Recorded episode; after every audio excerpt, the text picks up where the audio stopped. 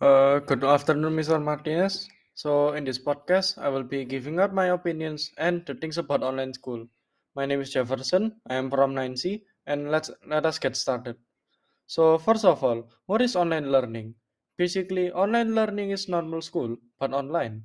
We are all in online right now, so that we don't spread the virus and we, we we can be safe at home.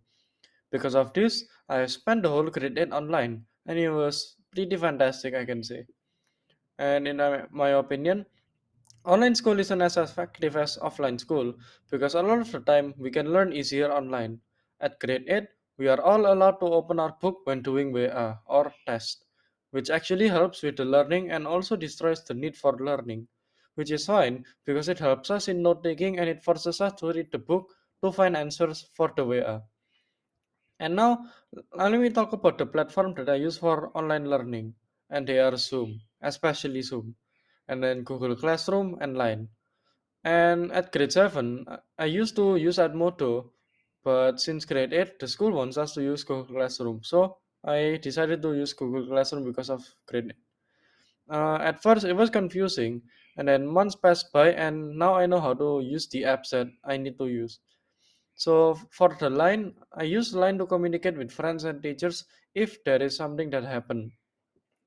And for me, the advantages of online learning is that you can rest on your bed when you're done with your assignments, and you can use your book to help answer the VA. Uh, sadly, that was in grade 8 and 7. Another advantage is that you don't need to wake up early early in the morning to drive to school. You can literally wake up like 20 minutes before online school starts because you just need to shower and eat. And now let's talk about the disadvantages. The disadvantages of online learning is that now at grade 9, you can't use your book to help you in the way up. And because of the online school, I see a lot of teachers have decided to give us more projects inside of VA. Uh, and because of that, there will be a lot of integrated projects which are way more annoying and hard. And other than that, you may not leave the Zoom when your assignment is done. Because of that, our battery drains faster. I don't really get why we can't leave the Zoom when our assignment is done, but I guess it's for security reasons.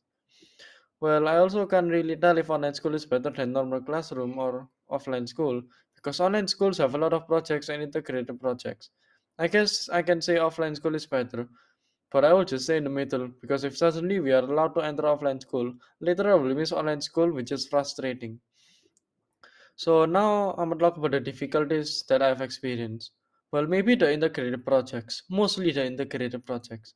I will probably have to out with open closed books rather than in the creative projects. Maybe the project seems easy, but I don't think it will be easy.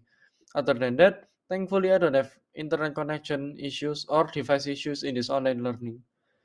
So the summary of this podcast is that I hope teachers will understand and give us less integrated projects because they are not easy to use or do.